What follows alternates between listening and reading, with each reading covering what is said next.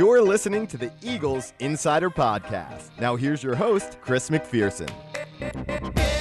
Hello, everyone, and welcome to the latest edition of the Eagles Insider Podcast.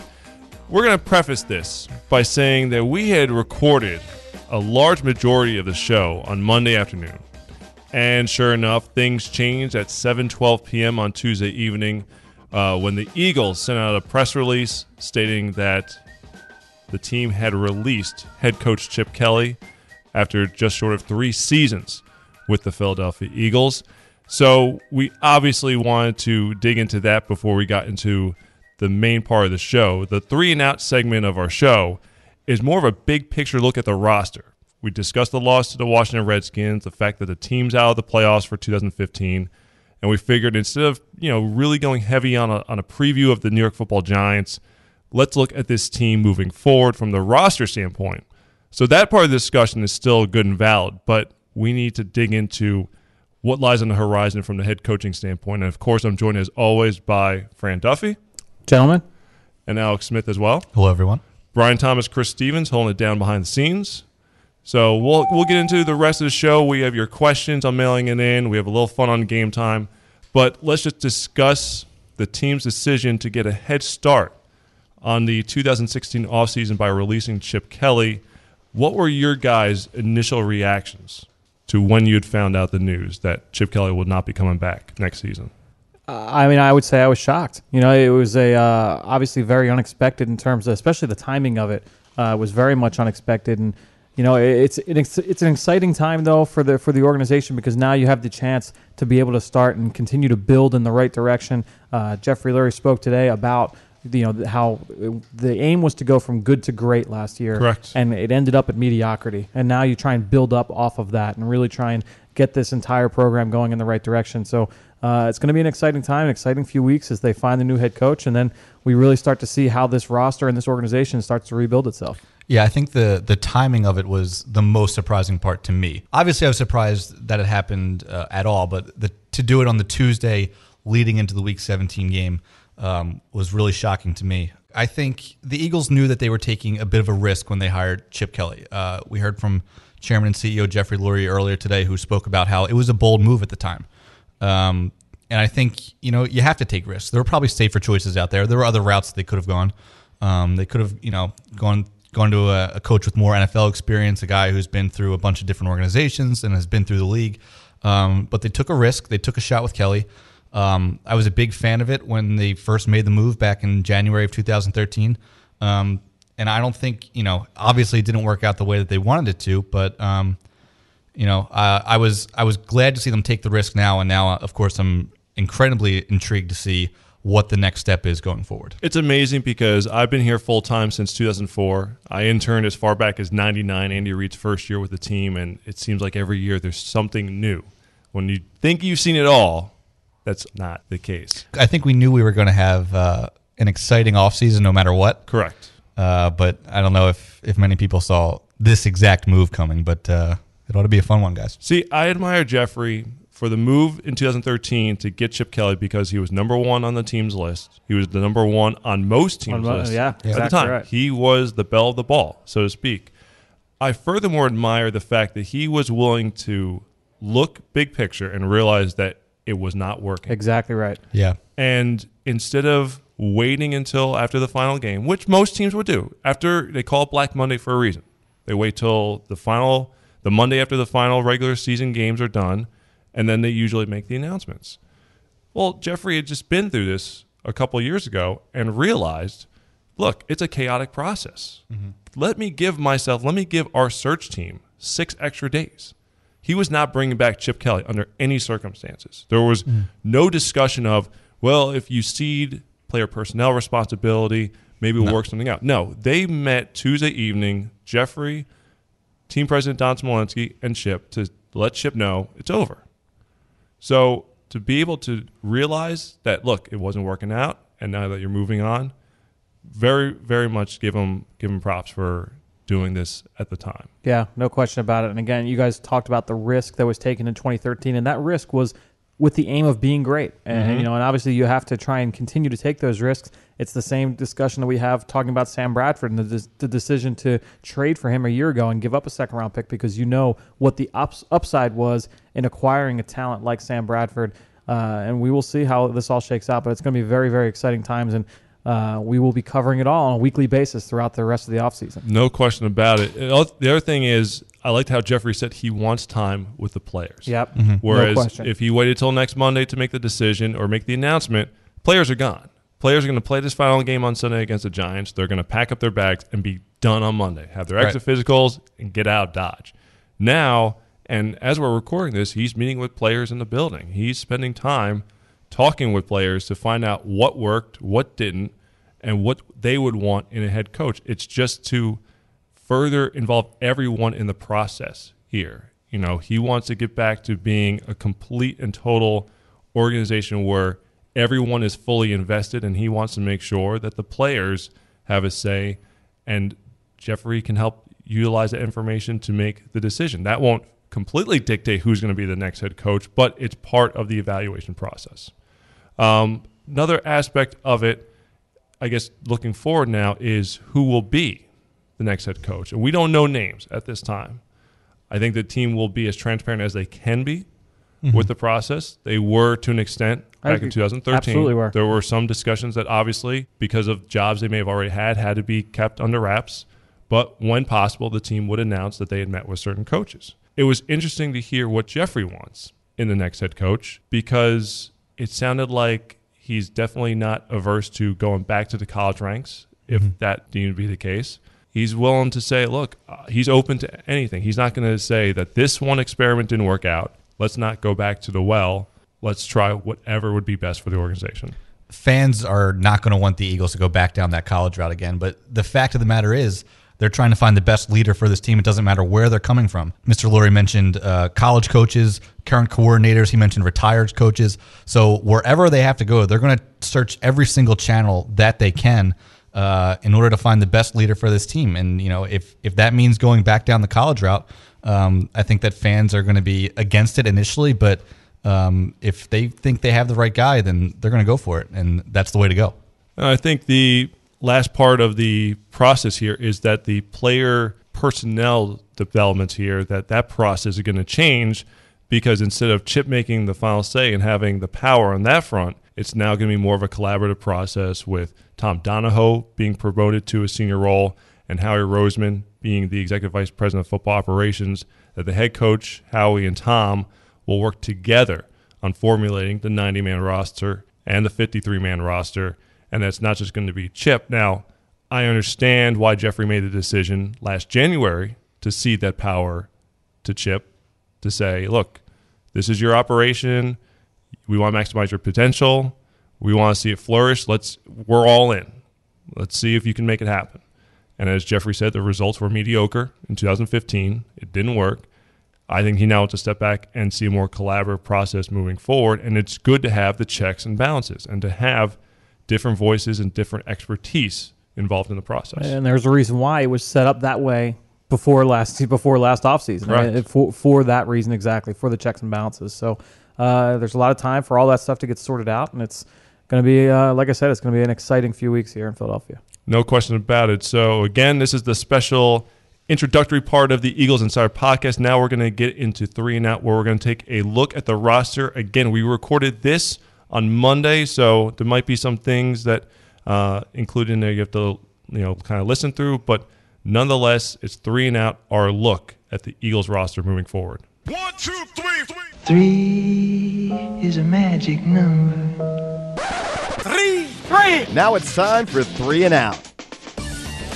All right, so to kick things off on three and out, I'm going to take a look. And guys, feel free to jump in. I, I think this is more of a discussion based segment here this week where typically we would each kind of have our point and maybe you add a little discussion at the very end, but we can kind of go back and forth on the many different things here. So, kind of like a group therapy session. Exactly. That's probably the best way to describe it. So I decided to do the Eagles past and basically look at the moves that really kind of shaped the team for the 2015 season. And I'll start with, and I'm going to focus on the personnel moves themselves. And I will start with the first day of free agency, the first day of the league year, the trade to acquire Sam Bradford from the St. Louis Rams in exchange for Nick Foles and a swap of draft picks, one of them the Eagles' second round pick in 2016. To me, the Eagles knew that Nick Foles was not going to be the future of this team. They'd given him a year and a half to solidify his chance here, his position here in Philadelphia. They didn't see a ton of upside, and they realized that for them to take the next step, for them to become a playoff team that can contend, they needed a franchise quarterback, and they believed that Sam Bradford, coming off the two Had the talent. It was just a matter of him staying healthy. And I know a lot of people are saying right now it was a big gamble with the number two pick involved. But to me, you hope that he will sign long term. You hope that they feel like they've found their guy for the future. I think he's improved throughout the course of the season. No question about it. His performance since the beginning of November started has been very, very good. Statistically, he's passed the eye test, just looked so much more comfortable in his offense that I want to see that carry over to a second year. I want to see that stability come into place because you need that at the quarterback position. And to me, when they made the trade, I know people said, well, they gave up a number two and Nick Foles. To me, that's nothing if you get your quarterback. That's a very cheap price to pay if you would have told me that if the Eagles can get this second half of the season Sam Bradford moving forward, that's worth a second round pick. I think that's exceeding what you would expect from a second round pick. So I'm okay with it. I know back at the time when the trade was made, there was people were shocked. People did not see it coming. But um, again, I think this second half, Sam Bradford has proven that he's warranted uh, consideration moving forward. And if you look at Nick Foles, what happened in St. Louis, I think he's kind of proven that that the decision that the front office made to trade him was probably the right one because he got he got benched for Case Keenum. I don't think he had any injury problems No. there. It was just a straight up benching where he wasn't performing the way that they thought he would. They signed him to an extension right away, and I think St. Louis is probably regretting that extension right about now. I would say the question moving forward is going to be will he sign here beyond 2015? If he doesn't, then obviously the trade will be very disappointing. Sure. Then you'll definitely have given up a lot. But Chip Kelly has said numerous times he wants Bradford here beyond one year. And Bradford did say following the team's loss on Saturday that he wants to be in the same system for more than one year. And he said it's not up to him, but we'll see what happens after the season. I think it actually is a lot on his shoulders in determining whether he wants to stay in Philadelphia or not. The second big trade that took place on the first day of free agency, the league year in 2015, back in March, was trading LeSean McCoy, the franchise's all time leading rusher, to get linebacker Kiko Alonso. To me, I understood the move at the time because you needed to free the cap space. McCoy is getting up there in age. McCoy was so reliable and durable that at that position, you couldn't bank on that. And the Eagles had other needs to address. They needed to be able to have the money to get Bradford. They had to sign guys like Byron Maxwell. They needed to do something to free up the cap space, and they felt this was the best way to do it. So obviously, Kiko has he had the knee injury early in the season. He has struggled on the field, but still, I think the biggest thing, the biggest advantage you wanted to gain coming out of this was getting the cap space to be able to address other positions, other needs. And I think the Eagles were able to accomplish that. The cap space was a huge positive, but if you look back at the Eagles roster at the time, inside linebacker was a huge position of weakness for them depth wise. There were games last year after DeMeco Ryans went down with the Achilles injury where we've seen Casey Matthews and Najee Goode starting at inside linebacker. Emmanuel Acho. Emmanuel Acho, Acho, yep. you just you didn't have the depth there. You didn't have Jordan Hicks at the time. Uh, you didn't know what Jordan Hicks was going to be. Obviously, where he's at now. Like I said, DeMeco was coming off of the a second major Achilles injury. You don't know what you're going to get. They needed somebody in the middle of the defense. Uh, obviously, Alonso was coming off an injury as well, but had a phenomenal rookie season. And in that first game back here with the Eagles against Atlanta, had that incredible intercept, interception in the end zone. And then the second game against Dallas, he hurts his knee again, and he's doesn't appear to be the same player since that point. If that knee injury doesn't happen, how are we looking at that trade today? Yeah, hopefully in a much more positive light. But still, at the time, that was the move that they needed to make to be able to free up cap space to sign guys like Byron Maxwell. You know, you go back then, they released Cary Williams, released Bra- Bradley Fletcher. Both of whom have now been released by their new teams. Of course, you, you had Nolan Carroll, but you didn't have Eric Rowe. You didn't have EJ Biggers. You know, Jaylen Watkins was a young guy. It was a question mark. You needed someone to solidify that starting position. And of course, you say, well, the Eagles had to pay a lot in free agency. Well, that's what happens when you dip into free agency. That's what happens. You're going to have to o- overspend. But the Eagles got a starting quarterback with experience in the league. And I think, you know, looking now, everyone's saying, was it worth the investment? I think everyone was really kind of had their opinions painted by that Atlanta game because everyone thought that we want to see this lockdown guy. He's going against Julio Jones, great first test. Mm-hmm. And obviously, He struggled, the defense struggled, the Eagles lost the game. And I think at that point, from that point on, everyone said, well, Maxwell obviously wasn't worth the investment. I disagree. You need to get someone, a starting caliber corner, in here. And I think he's played better as the season went on. But I think everyone just has that picture of the Atlanta game seared into their minds, and that's all they can recall. It's interesting because I think that a lot of people's expectations of Maxwell coming into the year were that he was a top five shutdown type of corner, and uh, you know, good player, but he's not that guy. He wasn't that guy in Seattle. I don't think that people thought that he would be that guy. But like you said, whenever you dip into free agency, if you pick a, a top twenty player at a position, you're going to be paying top ten money. I mean, that's just what the market dictates, especially at those prestigious positions. Anything that impacts the pass game, quarterback, left tackle, wide receiver, corner, pass rusher, any of those positions, you're going to end up overpaying in free agency. That's just the nature of the league. That's why drafting and developing your own talent in house is so important. But, you know, really, when you look at Maxwell, I think that he's a good player who really kind of uh, continued to develop into the scheme. And I think that he kind of came into his own in the second half of the year. Next up, the decision to sign DeMarco Murray. Again, the Eagles wanted to get a starting caliber running back in place. They had Ryan Mathews visiting the facility that day while they were working on the Murray deal. You know, to get a chance to sign the league's rushing champ, to hurt the Dallas Cowboys in the process, figured it was a win win. Now, Murray has struggled adapting to the scheme. The Eagles have tweaked the ways that they've utilized him throughout the course of the year to get more out of him. Certainly, he's still young enough that I think the talent is still there. Obviously, the results weren't what anyone expected for 2015. And I think that's going to be one of the big questions that the Eagles will have to look at in the offseason is how will they either tailor the scheme or figure a way to get more out of Murray. But at the time, this is a run based offense. Chip Kelly wants the running game to be the focal point of the offense and everything else developed from there. It made sense to get a guy who was coming off an 1,800 yard season and was prolific with the Dallas Cowboys. You know, the Murray move was another example, uh, another illustration to me. There was no doubt that at the start of the 2015 season, the roster was much, much more talented than the one that was here in 2014. You know, you could argue that Murray and McCoy are pretty close, but like you said, he's the the reigning rushing champion. But you know, all across the board, I think Byron Maxwell, on paper, you know, just from purely talent, Byron Maxwell was an upgrade. Kiko Alonso was an upgrade. But you know, the thing is, on paper and, and talent, it all looks good, but you're never sure how these pieces are going to fit together. And again, with Murray, I don't think it's a talent issue. You know, people want to talk about you know all the carries that he got in Dallas last season, and you know, tread on the tires and all that stuff. I don't think it's a talent issue. I think it's just finding the best fit, finding how he fits in the scheme, and really making all of these players come together as a cohesive unit. I think that's more than the talent side of it. I think that's the biggest issue that we've seen this year. Two other things I'll touch on. First, the decision not to re sign Jerry Maclin. Now, Maclin's having an outstanding season with the Kansas City Chiefs, who are headed to the postseason. 84 catches, over 1,000 yards for the second straight year, seven touchdowns. There's no question about his talent, no question about his work ethic, how he fit into the scheme. He's a phenomenal receiver, phenomenal person on top of it. Everyone was sad to see him leave, no question about it. But the price tag just went out of control when you had a receiver heavy draft in 2014, another one on the horizon in 2015. Certainly ample opportunities to bring in young talent to develop. And the Eagles selected Nelson Agholor, who, from a measurable standpoint at least, was comparable to Jerry Maclin. Now, has struggled in his rookie season. I'm not going to just write him off because of one bad season. We've seen flashes of the talent at times during the course of the season. The drops, you know, and the penalties have been frustrating, no question, but not everyone is going to step in seamlessly into the league like Jordan Matthews did in 2014. Guys are going to take time, they're going to develop at different rates. But to me, still, it was the right decision not to re sign Maclin just because of how high the price tag had gotten. It just wasn't going to be worth it. Yeah, and I, I, think that that's the one decision that uh, a lot of people are really, uh, you know, I don't want to say upset about, but a lot of the fans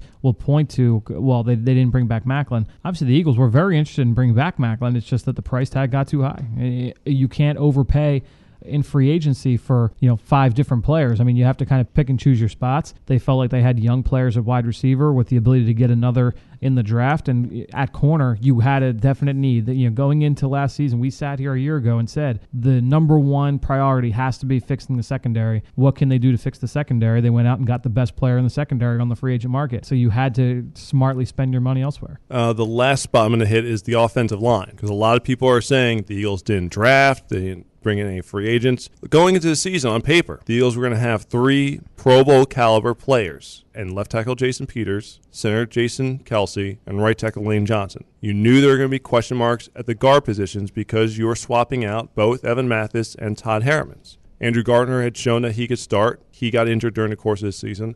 The Eagles were very high now on Barbre. To me, there were players the Eagles wanted to get in free agency and the draft. It's not that they on purpose ignored the offensive line positions. They understood, I think, going to the season that there was going to be a risk here that they knew they couldn't address everything. You know, players that they liked in a draft had gone before that they'd hoped. And if you look at the players they drafted, especially in those second and third rounds, guys like Eric Rowe and Jordan Hicks, I don't think anyone is complaining that those guys are on the roster now. Would you like to have a young offensive lineman waiting in the wings? Certainly. But I think the Eagles were hoping to get the most out of what they had this season and then be able to build on it next year. I wouldn't be surprised if moving forward, the offensive line becomes what the secondary was last offseason. That Yeah, good it, point. It gets a dramatic overall. But of course, it all depends on who is available. No question. So to basically to finish up my part three now here is just basically the Eagles took chances. And Jeffrey Lurie has said that he does not want a risk averse head coach. He understood that some of these gambles were going to pay off, some may not, but you have to be willing to take chances. You can't fault the Eagles for the decisions that they made. Obviously, not all panned out, but for the Eagles, the tagline all offseason was getting from good to great. They had to make some different moves, do things a little differently, and we'll see what they can do building on it moving forward. So I will transition that to the present with Fran Duffy to kind of look at what were some of the overarching themes of the 2015 season. really what it comes down to is I think there's two themes that you can look at, and one on both sides of the ball. And the one you just got finished talking about is the offensive line certainly is an area that needs to be addressed in one way, shape, or form going through this offseason. And, you know, looking throughout the, the course of this season, the offensive line really, I think, is the, the number one issue with this offense. Because really, let's say, for instance, okay, we'll say, uh, we'll say 75 plays on offense, okay? Of those 75 plays, you need, in order to, have some success on an offensive play, you need at least four of the five linemen to be on the same page. How often would you guess that the, the four of the five were on the same page? I mean, it, that was it, it was a crapshoot. It was, it was very hit or miss. Let's just say that that's maybe two thirds of the time that they were on the same page.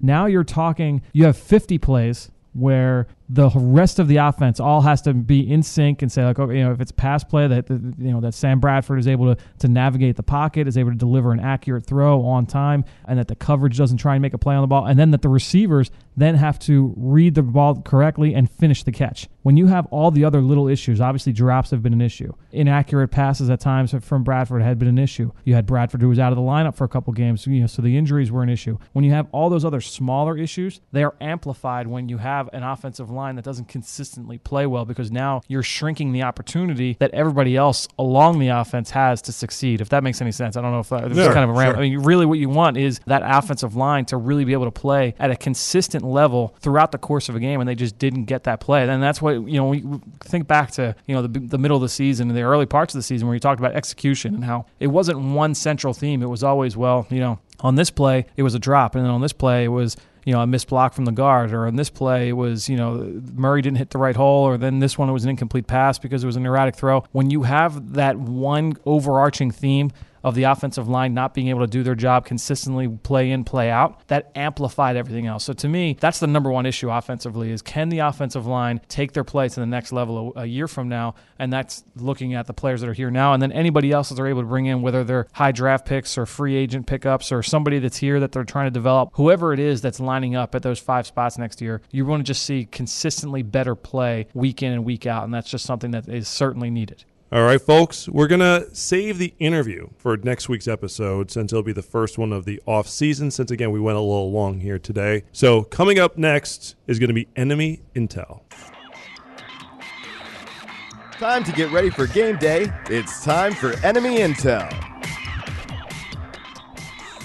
Well, Fran, we've come a long way, but uh, this is our final enemy intel of the 2015 regular season. that is correct I've learned a lot.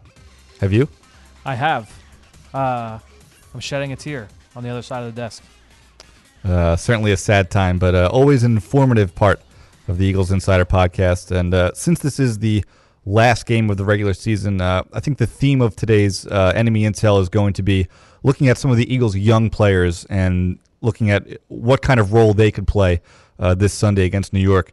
First up on the list, I think this is a matchup that a lot of people are going to want to see. Um, if Byron Maxwell can't play, you have Eric Rowe out there as uh, by name your number one corner, um, and he's going to be taking on uh, a motivated Odell Beckham after being suspended. Yes, ODB. Uh, a very motivated ODB after uh, being suspended for the game against the Minnesota Vikings. So Rowe versus ODB. Uh, obviously, ODB one of the most talented receivers in the NFL. Um, how does Rowe stick with him? Well, that'll be the thing. Uh, You know, I think that Rowe has played very well over the last couple weeks. I, I thought he played well against Washington. I thought he played well last week against Arizona. Uh, he's really, I think he's shown a lot. I think he's shown that he can be an NFL corner, uh, and I, I'm excited about what his future holds. This will be a big test, though. You know, and I thought that it's interesting going through and, and looking at the, the, the game against Carolina, and everyone talked about that that matchup. Obviously, Josh Norman versus Odell Beckham. I don't think that Norman locked down Odell Beckham. I I, I think that Beckham really uh, did a number, honestly, on, on Josh Norman. Now, the this will be a, a big test for for Rowe because we know what he can be at the catch point. We know what kind of threat he is on the outside. I'm very excited to see how Rowe stacks up against the Giants. From what you've seen uh, on film from Rowe this year, um, is he ready to be a starter on this team full time moving forward? I- I think so. To me personally, and, and that'll be the thing when you're talking about if you're bringing back Nolan Carroll or not. Uh, I, I think Rowe can be a starter, and he, he's shown that he can be. Uh, next up, we move from the Eagles' second round pick last year to the first round pick, and that's Nelson Agholor. Um, obviously, a very up and down season for Nelson. He, he had his injuries, he missed a little bit of time, uh, you know, adjusting to the NFL as well. Uh, but Nelson Agholor, you know, this this is another uh, one one final chance for him to really show what he's got uh, in his rookie season. So, how does he match up with what the Giants do in their secondary? You know, I think really what you'd like to be able to see from Agholor this week is uh, can he consistently beat man coverage? And I thought that he did on a number of different occasions against Washington. Did a good job of, of breaking open on a on a sluggo route. He had the, on the very first play of the game. He ran a really nice slant route uh, and took that for a first down. I mean, he's shown the ability to be able to win. So now it's just can you do it consistently? And look, the issue with him for much of the season has been his hands. You know, a, a lot of bad drops. He had another bad one in the end zone uh, on Saturday night against Washington. Can he capitalize on more of these opportunities when Sam Bradford's able to hit him, you know, square in the chest, square in the hands uh, with some of these passes? He hasn't been able to consistently do it. So I would like to see a big game for for Agholor coming into uh, into this game against New York. And I think it would make fans feel pretty good going into the offseason if you know if he had a game where he went six for 108 in a score. I- I think fans would feel pretty good about that. Absolutely. Uh, when you watched Agholor in the draft process last year, um, and when you look at him where he's at now in his rookie season, where what has been the biggest uh, discrepancy from what we what you expected from him as to now? Is it his hands? Is, is that is that the biggest thing? Watching him at USC last year, I wrote down that it was one of the, one of my concerns was his hands. You know, you saw uh, not as many drops, but you saw him fight the ball a little bit, a lot of double catches, uh, and that was an issue to me that you know that was present with him at USC. Now, uh, when you talk to evaluators about how high in the on the pecking order do hands rank when it comes to receiver traits, it's not as high as you would think. It's still it's important, obviously. It's the number one thing they're asked to do. But if a guy can deliver big plays for you uh, down the field on an occasional basis, then you know sometimes those guys can make up for it in some ways. But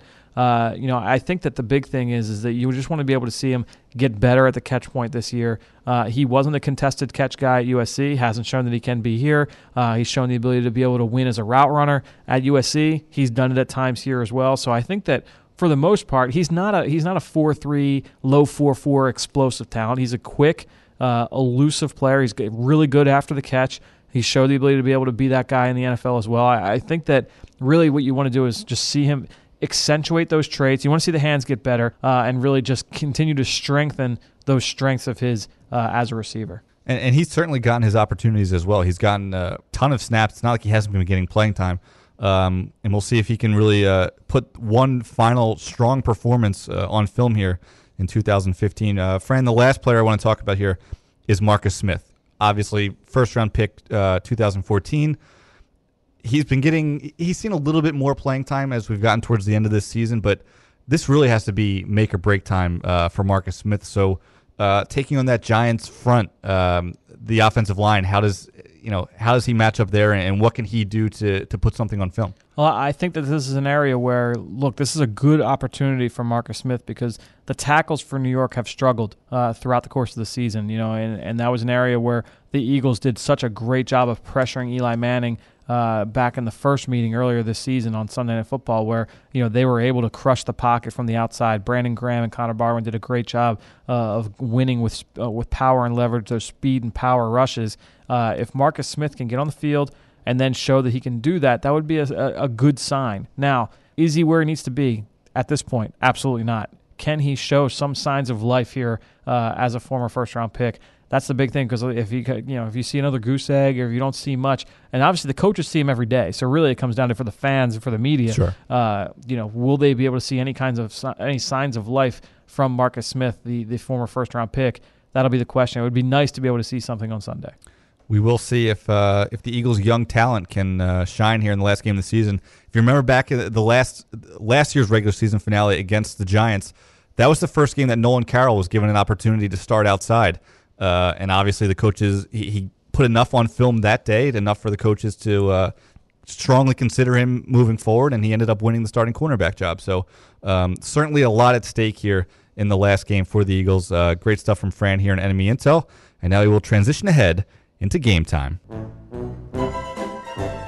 Get out your scorecards. It's game time. Uh, gentlemen, I know that uh, moods are down a little bit here at the Novacare Complex, but there's always time to play a game. And for today's game time, we're bringing back uh, an oldie but a goodie from the last time the Eagles faced off against the New York Giants. Today's game is two truths and an Eli. So I will give you, I will read three statements. You guys will go back and forth. I'll give you three statements. Two of them are the truth, one of them is a lie, or in this case, an Eli. But before we start, uh, we have to get into, uh, as this is the 50th episode of the Eagles Insider podcast, uh, we have a couple of uh, roast pieces here. Uh, so let's get right into the first one. What, what is it? Our 50th podcast. You didn't, you didn't know about we have, we have a podcast? Eagles Insider podcast? What, what does it air on? Is it like actually you guys air it? It's on our website once a week.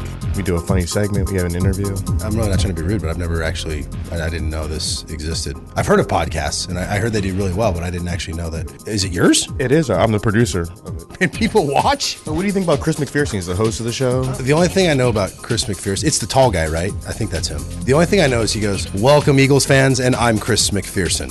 Other than that, I don't know if I could tell you anything about him. Other than I know he's tall, and I, I see him walking around here, but I don't. Wait, he's a host. I'll be honest with you. A lot of us were like, "What does this guy do?" And now I know. I've been here ten years. I've never even known what this guy did. Actually, Christmas is about giving and new experiences. i you just gave me knowledge on what his role actually is in this building, and I'm, I'm really thankful for that, man. What about Alex Smith? He's he's the new. He was the fill-in for Bo Wulf. Are you talking about the, the quarterback from the Chiefs? He's here. Different Alex Smith. I couldn't tell you who that is. What about Fran Duffy? He's the guru behind. He watches all the tape, breaks down everything. Fran Duffy. Fran Duffy. One, he's got a great name.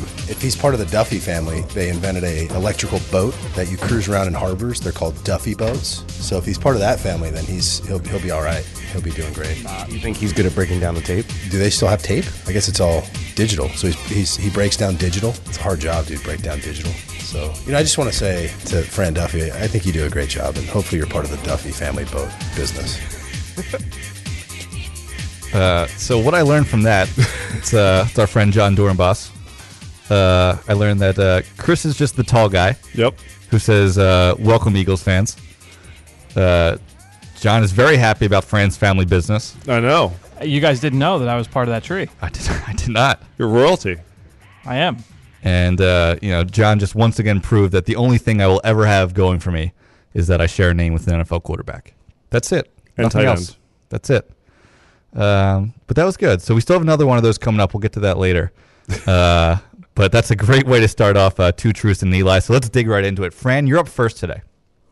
Here Okay, are your here here are your three uh, here are your three uh, options here. Peyton Manning still leads the NFL in interceptions. Blake Bortles is second in the NFL in touchdown passes, and Carson Palmer has the highest QB rating in the NFL. Which one of those is a lie? Which one of those is a lie? Can you read the Blake Bortles one again? I sure can. Blake Bortles is second in the NFL in touchdown passes. Carson Palmer. Carson leads Palmer passer rating. leads, has the highest passer rating, and Peyton Manning leads the league in interceptions. Uh, Peyton Manning. Peyton Manning does lead the league in interceptions, so it really comes down to a 50-50 shot for me. Uh, I'm going to go with uh, Carson Palmer leading in pass in the rating is a lie. That is correct. Now you get a bonus point Okay. if you can tell me who does lead the league in passer rating. Who leads the league in passer rating? Ah, is it? Hmm. Is it? Is it Ryan Fitzpatrick? Incorrect. Who is it? it is Russell Wilson. Oh, I knew it. I was going to go Brian Oh, Thomas's it's PT. doppelganger. Yes, Russell Wilson leads the NFL Uncle in passer Rusty. rating. it's a one for me. Uh, C-Mac, you're up All right, next. Okay. Uh, start things off with some uh, wide receivers here. Wide receivers. Antonio Brown leads the league in receiving yards. Okay. Okay. Philip Rivers leads the league in passing attempts. And Alex Smith, Ryan Tannehill, and Russell Wilson all tied for the league lead in sacks. Hmm. So you've got Rivers most pass attempts, Brown most receiving yards, Smith, Tannehill, Wilson tied for the most sacks. They're all good options. All very good options. Ooh. I'm going to say that I'll go Antonio Brown does not lead the league in receiving yards. That is correct. Who does for a bonus point? I'm going to say he had a an amazing catch in the upset win over Carolina. Is that Julio Jones? Correct again. Nicely Oh, done. Two points. Two points. Uh, What a time to be alive. What a time to be alive. I gave Fran an extra point on that last one. He doesn't deserve it. Uh, the score is 2 to 1 CMAC. Uh, Fran, you're up. Allen Robinson is tied for the league lead in touchdown catches. Ryan Mathews leads all qualifying running backs in yards per carry. And DeAngelo Williams is tied for the league lead in rushing touchdowns. I'm gonna go with the third one is a lie. That DeAngelo Williams is tied for the league lead in rushing touchdowns? Correct. Incorrect. That is true. Uh, the lie here is Ryan Mathews. Ah, He does not lead all qualifying running backs in yards per carry. He is second. who is uh, who Oh. is first? It Any guesses? I was going to say Chris Stevens, our producer, Todd Gurley. Uh, he was up there, but he's not number one. Okay. Uh, This I'm is gonna uh, go kind with- of a I'm gonna- lower lower name. Yeah, name you might I'm, not think of. I'm gonna go with. Uh, ah, give me. I don't know. This is a tough one. Uh, ba, ba, ba, ba, who the, Chris Ivory. Chris Ivory. Incorrect. No, no, no, no, no, no. The uh, the correct answer: Thomas Rawls, Seattle, okay. at 5.6 yards per carry. Go on. Ryan Mathews at 5.2. I knew Right. Allen Robinson was true because he led me to a fantasy football championship in uh, our in-house league. Congratulations. There you go. Thank you. Uh, oh, the commissioner wins, huh? Yeah. Funny how that works. Uh, CMAC, Get next up. uh, next up, this one uh, has to do with former Eagles, and part of this you already gave away, so you you already know one part. That's uh that's uh, you already know one part of this. All right. So, Kurt Coleman leads the league in interceptions. Okay. Jeremy Maclin has gone over 1,000 yards receiving, Okay. and LeSean McCoy is in the top 10 in rushing in the NFL. So, what was the first one again? That Kurt Coleman leads the league in interceptions, Uh, or is will- tied for the league league. I will say that's the lie. Correct. That is a lie. He is tied for second. Excellent. with seven. Uh, two players have eight. Can you name one of them? Man. So one point already for CMAC. Chance for a bonus point. I'm just trying. I'm trying to think of who's had a significant amount of picks this season. I mean, I would think Josh Norman, but he's tailed off, so I don't have it. Is it? Can I steal? Uh, yes, you can steal. Is Marcus Peters on there? Yes, he is. Mm. Fran steals a point. Marcus Peters and Reggie Nelson from Cincinnati both have I eight. would have gotten that one. Uh, so- Peters. he went 18th. Something like that. He yeah. did go 18th. Yep. Uh, he also leads the NFL in uh, passes defended as well. Marcus Peters. Uh, so uh, checking our scorecard, CMAC three, Fran two. We're back to Fran for this one. Uh, this one's for the kickers. Fran, Great. no kicker has missed more than five extra points this season. Exactly one 60 plus yard field goal has been made this year. And two different kickers have had four field goals blocked this year. I guess it would be the second one is a lie. Which one? The 60 yard field goal. Incorrect. That is true. I know Brandon McManus kicked the, the field goal, the 60 plus yarder. Uh, I don't think so. No, it wasn't. Really? No, it was uh, Greg Zuerlein. Ah. I could have sworn it uh, was McManus. Okay. Greg Zuerlein has a 61 yarder, which is the only 60 yarder this season. Got it. Um, So was it the missed PATs? it is the missed PATs. That's correct. Somebody has more than five missed PATs. Is it, This is incredible. Is, it? Is it? I know Blair Walsh is up there. Walsh, I think, has like five. I think he had five because he missed one last night. Or we're recording this Monday afternoon, Sunday night game against the Giants. Jason Myers from Jacksonville has missed seven extra points this year. He's 32 of 39. Wow. Seven mixed extra points. And then the other part was uh, the last one was true as well. Two different kickers have had four field goals blocked. I know the. Cleveland guy has. Correct. Travis Coons is one. Graham Gano is the other. And that's interesting that, you know, Carolina's had such a good year, but uh, Gano's had four kick blocks, Yeah. four blocked kicks. Uh, so CMAC with four points, Fran still with two. And we go back to CMAC for this one. Uh, CMAC, we're talking turnovers here. Talking turnovers. The Dallas Cowboys are the worst team in the NFL in terms of turnover differential. Okay. Jordan Hicks is still tied for the league lead in fumble recoveries Okay. and the Kansas City Chiefs have thrown the least interceptions of any NFL team. I think Hicks is the lie. Correct. Nicely done. It's good. Let's go one. That's very good. Uh, Jordan Hicks is not tied for the league lead in fumble recoveries. He is second. He has four. Uh, no, he has three. One player has four fumble recoveries. Uh, this is a player who's been in the news within the last couple of weeks. I, I have no clue. Fran, chance to steal. Uh, is it Josh Norman? Ooh, incorrect. Charles Woodson. Uh, Ah. okay. Four inter- four fumble recoveries this Okay. year. Uh, CMAC, you're up to five points. Fran, you're still at two. Uh, so this game's over already, but we're going to keep going. Uh, Fran, You ain't first, you're last. That's true. Fran, this one's uh, all Eagles related. Okay. Ryan Mathews leads the Eagles in rushing touchdowns. Riley Cooper leads the Eagles in yards per reception. And Malcolm Jenkins leads the Eagles in total tackles.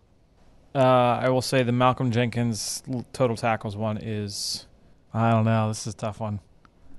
Second guessing myself. Ryan Mathews, most rushing touchdowns.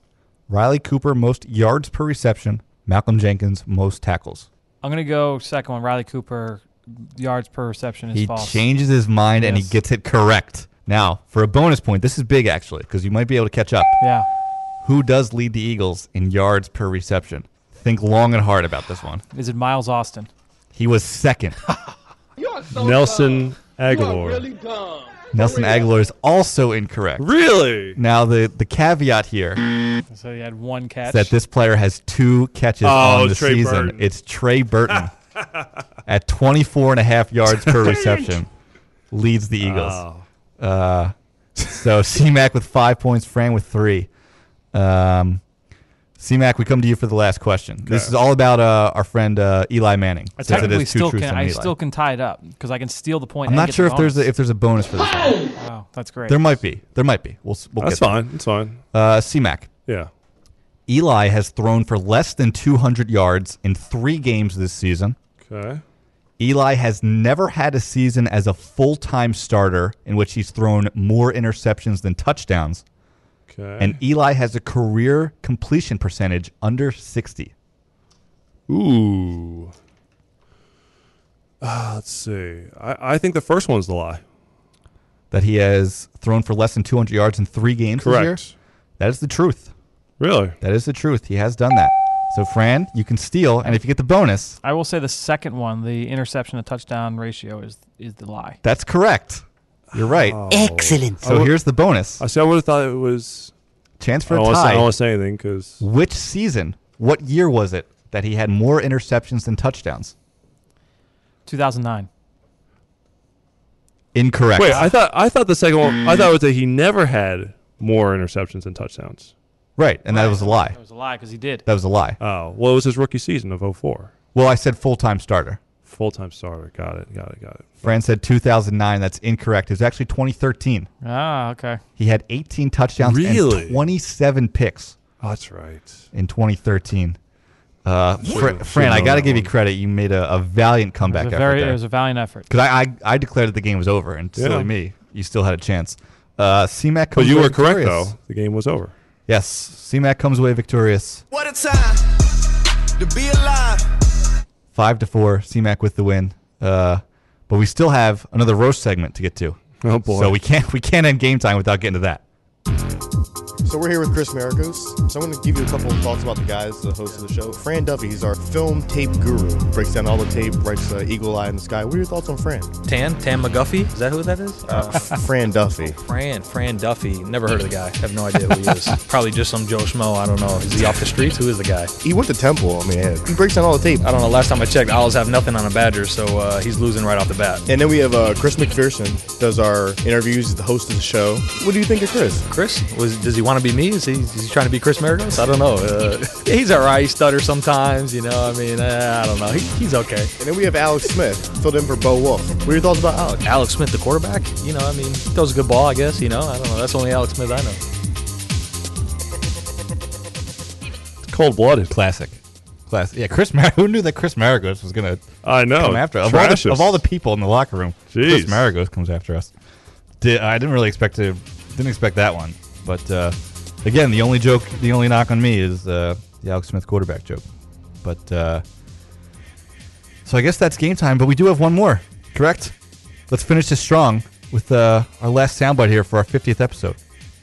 Hey guys, all fun and games, man. We love you guys. You guys do a phenomenal job, and uh, congratulations on your 50th episode. What's up, Eagles Insider Podcast? Congratulations on your 50th episode. What's up, guys, from the podcast? Congratulations on your 50th episode. Hey, guys, from the Eagles Insider Podcast, I just want to congratulate you for your 50th anniversary. Very nice. Uh, I Brandon Bair sounded actually sincere there, which is good because the other guys clearly don't know who we are. I go, what? They, they, the other guys clearly don't know us. and Brandon Bair probably doesn't know us, but he's such a nice guy that he like He played it off. He genuinely meant when he when he congratulated us. That's nice. Who are the other guys? Yeah, I was trying to figure that out. EJ Biggers, okay. Chris there Maragos goes was the lead off. Bryan Braman, okay. Braman. And Brandon Bair, okay. Well, Bra- well, Braman and Bair have both been on the show, so I would hope that they know. yeah. Well, Braman was on last year. So. That's true. So was Bair. Oh, he's on this year. Was he on this year? Yeah, because we talked about the uh, Oh, that's true. Oregon commercial he did. That's right. That's right. Yeah. Well, he was on last year too, and that's what in the off season we talked about. Uh, what was his favorite food? That frog. Uh, Oh, frog stew. frog stew or frog cake or something. Yeah, frog some frog kind stew. of frog stew. but it wasn't yeah. like really a stew. It was like a dessert. isn't it? Yeah, it's like everything's just kind of thrown sounded together. good. Just uh, you know, never heard of it. That's it. That's all I got. thank you guys. Uh, So, we appreciate done. that. Thank you, guys. Yeah, thank you to our producers, uh, Chris Stevens and Brian Thomas as well, uh, for putting that together. Nice job. Uh, we need to market ourselves better or something because Eagles just don't know who we are, which is fine. Let's mail it in. Captain, incoming message. Please check your mailbox. A new message has arrived. And now it's time to hear from you, the fans, in our segment, Mailing It In. All right, so we've gotten a little little long on some of the segments on today's episode, but we still have a couple good questions from you, the fans out there. The first one comes from Zach Trap at Ztrappity on Twitter. What is, and kind of a theme of looking ahead to the offseason, what's the biggest need for this Eagles team?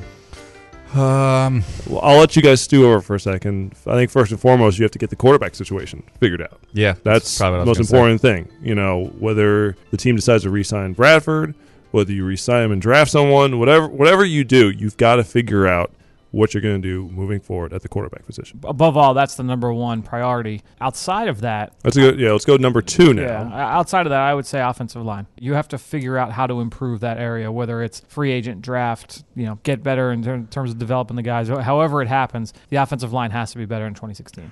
I would agree that the offensive line is probably up next in, on the list here, but the secondary is not far behind because we talked about it already. Nolan Carroll's a free agent. Walter Thurmond's a free agent. At this point last year, we were saying that the secondary was, you know, the biggest spot that they needed to upgrade, and and they did. But I think they're going to need to, you know, identify what they want to do and uh, you know put something in place here because we've seen that if, if you don't have a secondary that this uh, this defense could fall apart. So I would probably put it in that order. I'd go quarterback, offensive line, secondary. I say edge rusher number three. You know, mm-hmm. Fran talked about the issues from this season and not being able to generate a consistent pass rush with a four man front, with a four man rush. Vinny Curry, who c- gives you quality snaps off the bench, is scheduled to be a free agent. You don't really have a number three outside linebacker to rotate in behind Connor Barwin and Brandon Graham. So I think edge rusher actually would Yeah. be more important for me than the secondary. I would I would say that that would be the next up in the list.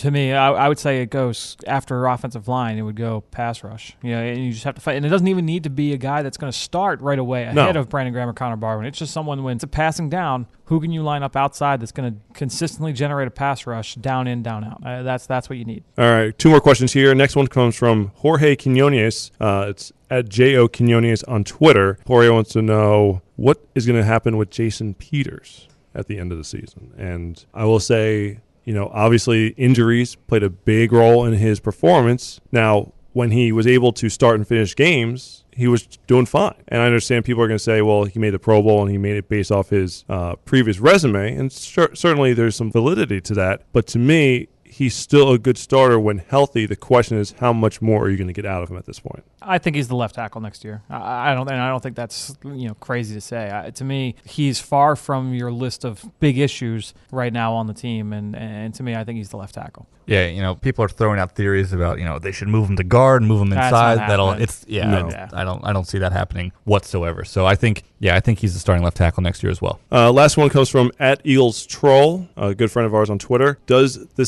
season, the Eagles 2015 season, hinder the ability to sign or re-sign free agents this offseason? To me, no. I mean, guys who are already here, you know, contract's going to be a big part of it. You know, at least they're going to know what they're getting here in Philadelphia, and I'm sure the role moving forward is going to be a big question with those guys. For the outside guys, again, I think it comes down to the same things. It's the role they're going to have, and you know what the contract is, getting on the open market. So, to me, I don't think it should hinder teams or hinder players from wanting to sign here in Philadelphia. Yeah, I I would agree. I I, I don't think it's going to play uh, too much of a factor. Yeah, I think if anything, free agents are going to look at the Eagles and say that you know this is a talented roster. This is a team that has a lot of good pieces. They're only a few pieces away from really finding their groove and getting back right on track. So I don't think that I don't think the free agents are going to want to stay away from Philly or anything like that. It's, it's still going to be you know one of the destination places for players. All right, well, that is going to do it for this edition. Hey, The- now, we all know that the moon is not made of green cheese. But what if it were made of barbecue spare ribs? Would you eat it then? I would. We know Fran would. No question. That's the 50th episode of the Eagles Insider Podcast. Again, thank you very much for downloading and listening and being with us through the last couple of seasons. Make sure to rate and comment on iTunes or Stitcher wherever you consume podcasts. A Special shout out to our producers, Brian Thomas and Chris Stevens, doing an outstanding job behind the scenes. Don't forget to download our other podcast, the Eagle Eye in the Sky podcast with Fran Duffy and Greg Cosell, as well as the Journey to the Draft podcast presented by AAA. Just because this is the last week of the regular season, we will still continue to have podcasts next week. I believe we're going to try to do this weekly. We will. Moving forward in the off season. So next week we will drop some more knowledge on everyone out there. Going to so have to come up with a lot of games. Keep those games flowing. Although we we'll figure it. We'll we'll talk yeah, about it. we'll make it happen. we'll make it happen. So for Fran Duffy and Alex Smith, I'm Chris McPherson. You have been consuming and enjoying and listening the Eagles Insider Podcast.